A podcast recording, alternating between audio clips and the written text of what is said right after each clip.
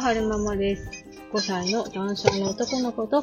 小学校2年生の女の子を育てています。今日は2022年10月、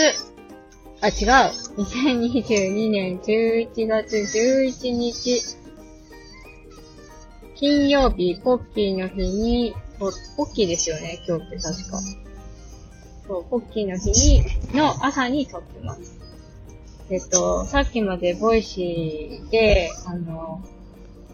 言語聴覚士さん、ST さんの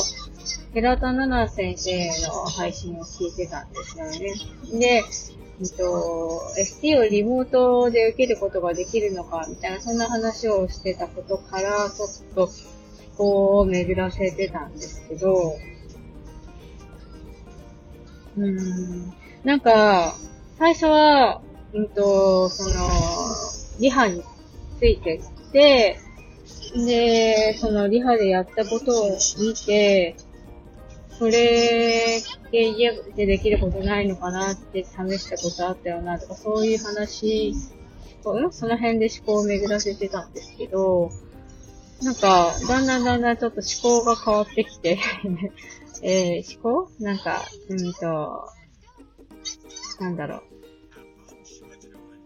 いろいろ思いを巡らせてたのがこう変化してきて、で、あの、最近よく、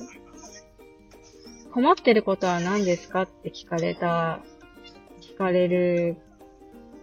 ですよね。ST でもそうだし、特に最近うんって思ったのが、OT とか PT で困ってることは何ですか？できるようになってほしいことは何ですか？って聞かれるんですよね。で、OT に関しては、もう、ジャンプもできるし、走ることもできるし、立ってるし、そんなに困ったなって思うことはないんですよね。だから逆に、えー、小学校上がるにあたってどういうことができた方がいいですかとか聞いたりしてたんですけど、その辺で思考を巡らせてたときに、やっぱその小学校上がるにあたって必要となってくるスキルって、あの、言葉でコミュニケーションできてるかどうかが具体にあってからの、えー、ものがほとんどなんじゃないのかなって思ってきたんですよね。例えば、問いトレが完了してるっていうことに関してだって、言葉でコミュニケーションが取れるようになってきて、で、様子を、子供の様子を見て、見てて、で、お腹もじょもじょとか、なんか変なこ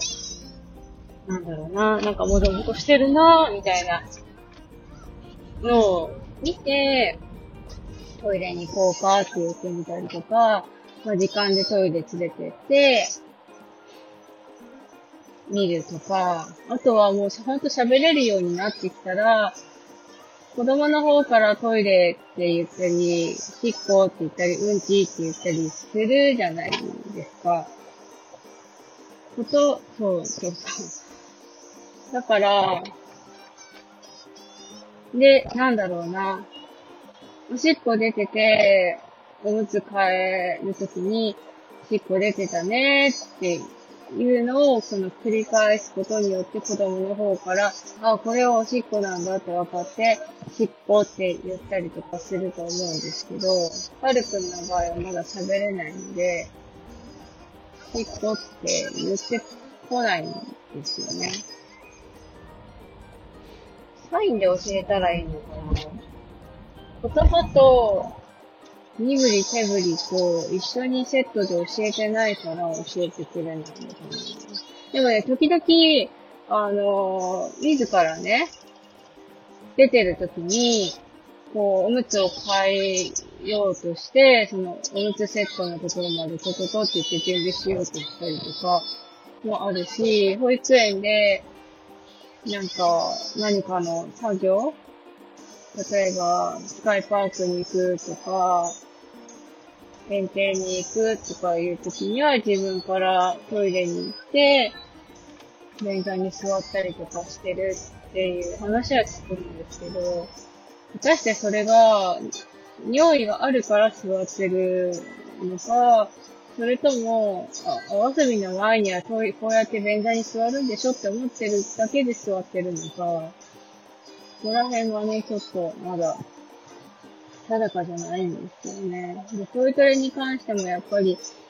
普通の天井の子だと、言葉ありきで進んでいくけど、うん、はるくんみたいに言葉が遅い子は、なかなか別の取り組み方をしなきゃいけないよねっていう難しさがあるよねっていうのと、あとは、そうだな、小学校上がったら、まあ、文字を書いて、んで、お勉強っていうことになっていくと思うんですけど、文字を書くことに関しても、うーん、まあ、言葉でコミュニケーション取れる人は、まっすぐの線書くよ、じーとか言って、まっすぐの線書くのを見せて、で、言葉である程度コミュニケーション取って、取れてきてる子であれば、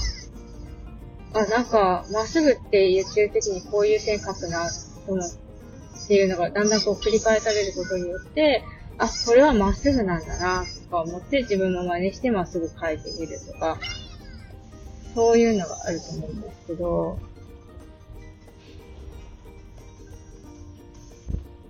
多分、はるくんはまだ言葉でのコミュニケーションが取れないので、まっすぐの線書くよって言ったときに、なんかこう、まっすぐの線だけだと、まっすぐの線を理解できてないのかなっていうところもあるんですよね。だから、なんていうのかな。何をするにしても、まずコミュ言葉でのコミュニケーションができないと先に進めないもどかしさが、ここ最近はあるんですよね。うん。そこら辺を、やれてるのかな ?ST で。っていうところはね、あるんですよね。でもその辺のところは、うんと、来週お母さんの病院があるから行けないけど、再来週から自発に行って、その自発では FT の先生がせんと担当でついてくださるみたいなので、あの、期待したいなって思ってるんですけれども、だいぶね、この、こっちが言ってることは理解できるようにはなってきたんですよ。例えば、うんと、今朝なんか、朝ごはん食べ、食べ終わってたから、はるくんが、食べ終わってて、おもちゃ持ってきてこれ開けて、みたいな感じになったので、で、はるくん、これ開ける前にこっち片付けようかって言って、最初は、片付けてって言って理解してなかったんですけど、3、4回、うんと、声をかけて、これな、片付けて、片付けようね、ないないだよって言ったら、あ、わかりました、片付けます、みたいな感じで、お皿とフォークと持ってことってキッチンに持ってきて、で、お皿だけじゃなくて、布巾も片付けてくれて、で、ねーねーが残してた布巾とかも片付けてくれて、そうできたねってことになったんですけど、あとズボンも最近は、おむつ替えた後に、こう、履きやすいように広げて置いといてあげると、広げて置いといて、はるくんズボン履いてねって言ったら、気が向いた時、気が向いた時は履いてますね。気が向かない時は一向に履いてくれないんですけども。そ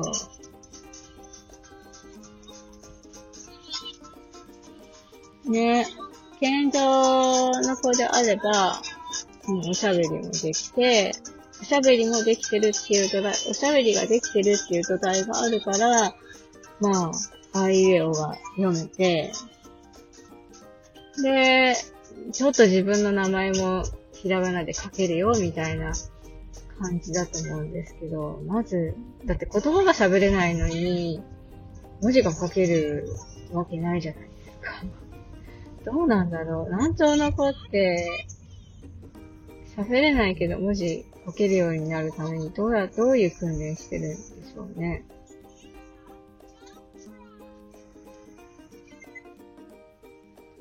ちの方向で、やっていけばいいのかな。ちょっと今度、エスティーラ先生に会ったら、お話聞いてみようかなと思うんですけれども、えー、っ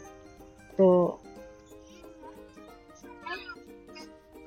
何が言いたかったかっていうと、何をするにしてもやっぱり言葉でのコミュニケーションができないとさ先に進めない感じがあるよねっていうお話でした。最後までお聴きくださいましてありがとうございました。それではまた。